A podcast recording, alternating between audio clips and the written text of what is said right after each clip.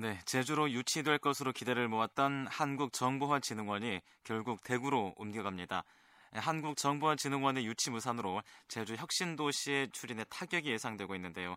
이런 와중에 제주로 이전이 결정된 국세청 산의 세계 기관도 이전이 무산될 위기에 처했다는 주장이 제기됐습니다. 좀 더 자세한 내용을 국회 기획재정위원회 민주당 간사인 이용섭 의원을 연결해서 들어보겠습니다. 의원님 안녕하십니까? 예, 안녕하십니까? 네, 반갑습니다.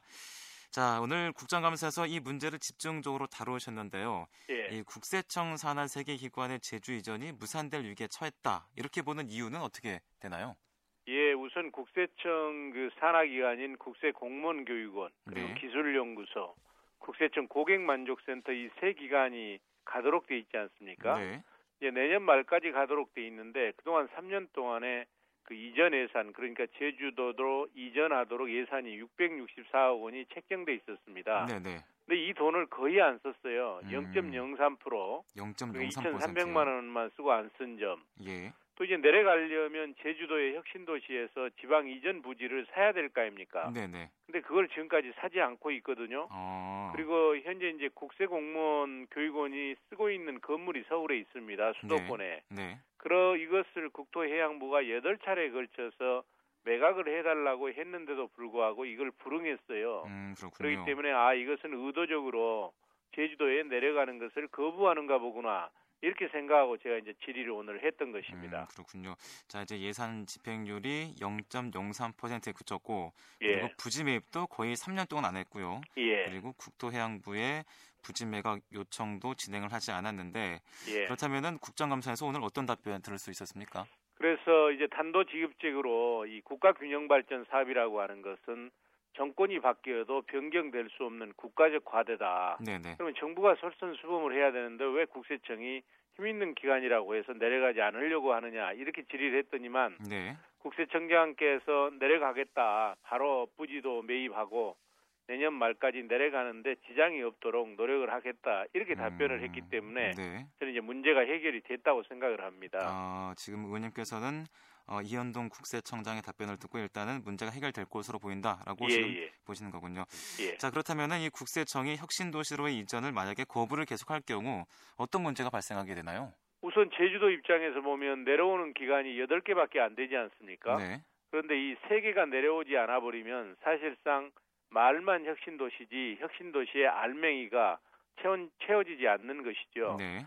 물론 이제 국세청이 그동안 이제 내려가지 않으려고 꺼려했던 것은 사실입니다. 네네. 왜 그러냐면 교육원이 이제 제주도로 내려가면 괜찮은 이제 강사들이 서울 근교에서 오면 적은 금액을 받고도 와서 강의를 할 수가 있는데 네네. 제주도로 가면 이제 어떤 때는 1박 2일도 해야 되고 또 비행기도 타야, 타야 되고 그러니까 좋은 강사를 모시기에 쉽지 않다 하는 음. 첫 번째 음. 이유가 있었고요. 네.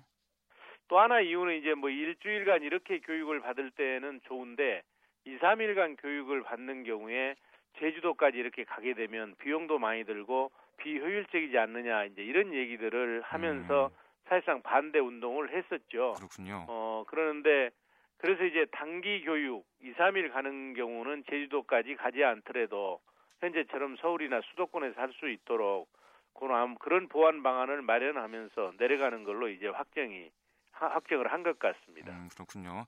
자, 이제 아까 의원님께서 말씀하신 어, 국세청산의 세계기관의 제주 이전이 무산될 위기에 처했다고 보는 이유 중에 또 하나가 국토해양부가 현재 부지 매각을 8차례 요청했지만 진행이 예. 되지 않았다라고 말씀하셨는데요. 예. 그렇다면 이 국토해양부가 제재를 가할 방법은 없습니까? 아니면 어떻게 법으로 풀어야 되나요? 어떻게 해야 되나요? 어, 이거는 이제 그 법으로 국토해양부가 어떤 조치를 하기는 어렵고요. 네네. 다만 국가균형발전법 18조를 보면 예. 이 공공기관들은 지방 이전을 하도록 의무화하고 있습니다. 네네. 그렇기 때문에 법에 위반되는 것이기 때문에 예, 이걸 거부하게 되면 안 되는 것이죠. 음, 예. 그렇군요. 근데 다만 이제 국세청은 지금 국토해양부하고 협의를 하고 있는데 내래는 가되 지금 현재 그 공무원 교육원 국세 공무원 교육원으로 쓰고 있는 그 자리는 그러니까 하루 교육이랄지 이틀 교육이랄지 이런 사람들을 위해서 계속 쓰겠다 그렇게 협의는 하고 있는 것 같습니다. 예, 그렇군요. 예, 예. 자, 이렇게 국세청의 움직임이 더딘 이유 또 어떻게 보십니까? 음, 그것은 제가 이제 방금 말씀드린 대로 어 이런 뭐 교육을 오래 받고 있는 사람들은 경치도 좋고 또 예. 그야말로 그 제주도는 평화의 섬이고 아름다운 도시 아니겠습니까? 네. 그래서 그런 장기 교육자한테는 좋은데 네. 에, 하루나 이틀 교육받는 분들한테는 다소 이제 에, 비행기도 타야 되고 또 날씨가 나쁘면 안 뜨는 경우도 있고 음. 이러니까 이제 그게 좀 부담이 됐던 것 같고요. 예. 또 하나 이유는 그쪽에서 얘기한 것처럼 괜찮은 강사들께서 어, 모시는데 어려움이 있다. 한 시간 강의하려고 제주도까지 오라 했을 때 그분들이 올까 이런 걱정들을 했던 것 같습니다. 음, 그렇군요. 그렇다면은 이 국세청 산하기관 제주로 안 올 수도 있나요? 이제 그러진 않을 것입니다. 갈 예. 것입니다. 예. 청장이 이제 국회의원 앞에서 확실하게 약속을 했으니까 지킬 네네. 것입니다. 음, 그렇군요. 그렇다면은 지금 어, 제주에서는 지난주 금요일이죠. 제주로 유치될 것으로 기대를 모았던 한국정보진흥원이 결국 대구로 옮겨갔습니다. 예. 이러면서 지금 제주 사회에서 상당히 우려의 목소리가 많아지고 있는데요. 이렇게 혁신도시 이전에 따른 준비가 더딘 기간 또 있습니까? 어, 기본적으로는 이 정권의 문제죠. 실은 혁신도시는 참여정부에서 만든 거 아니겠습니까? 네. 참여정부의 생각은 이 전 국토가 특성을 가지고 균형 있게 발전을 해야 국가가 경쟁력을 가질 수 있다 이렇게 생각을 한 겁니다. 네. 근데 아무리 기업들한테 그리고 공무원들한테 내려가라 해도 우선 서울이 개별적으로는 편리하니까 안 내려간 겁니다. 예. 그래서 정부 기관은 일단 세종시로 가고 일부 이제 소속 기관하고 공공기관들은 10개 혁신 도시로 가고 이렇게 되면 이게 마중물 역할을 해서 이제 관련된 연구소도 가고 기업도 가지 않겠느냐 이런 생각을 음, 했고요. 네.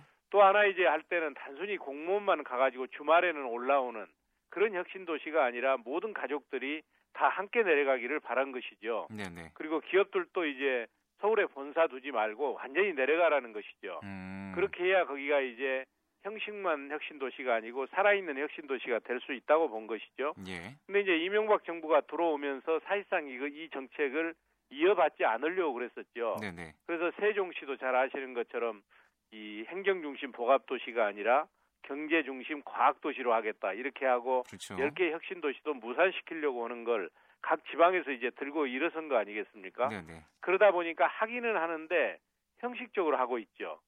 그래서 제가 참 걱정되는 것은 형식적으로 이제 기관들은 이전하는데 이쪽에 본사를 그대로 놔둔다든지 가족만 덜 놔두고 혼자만 덜렁 내려갔다가 금요일 오후 되면 올라왔다가 또 아침 월요일 아침 되면 내려가는다든지 네. 이렇게 되면 혁신 도시가 죽은 도시가 돼 버립니다. 더 많은 네, 네. 문제가 문제를 가져올 수 있거든요. 네. 공동화도 우려되고 그래서 중요한 것은 청와대가 그리고 대통령께서 이 균형 발전에 대해서 혁신 도시에 대해서 예전과 관심을 갖고 추진하는 게 매우 중요하다고 생각을 합니다. 음, 그렇다면 지금 다른 곳의 전국적인 혁신 도시 상황은 어떻습니까?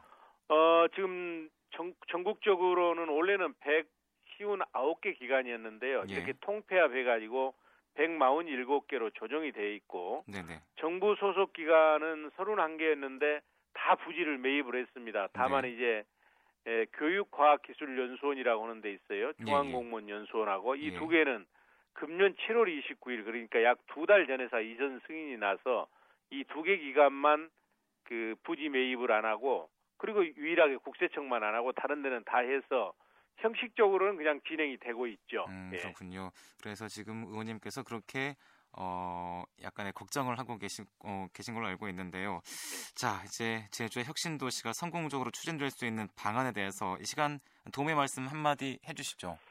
근데 이제 제가 야당이라서 그러는 게 아니라 지금 우리가 이명박 대통령께서 마음을 고쳐 먹어가지고 예. 자, 혁신 도시에 진짜 모두 다 내려가라. 그래서 지방의 혁신 도시를 살려라. 이렇게 마음을 바꿀 수 있겠습니까?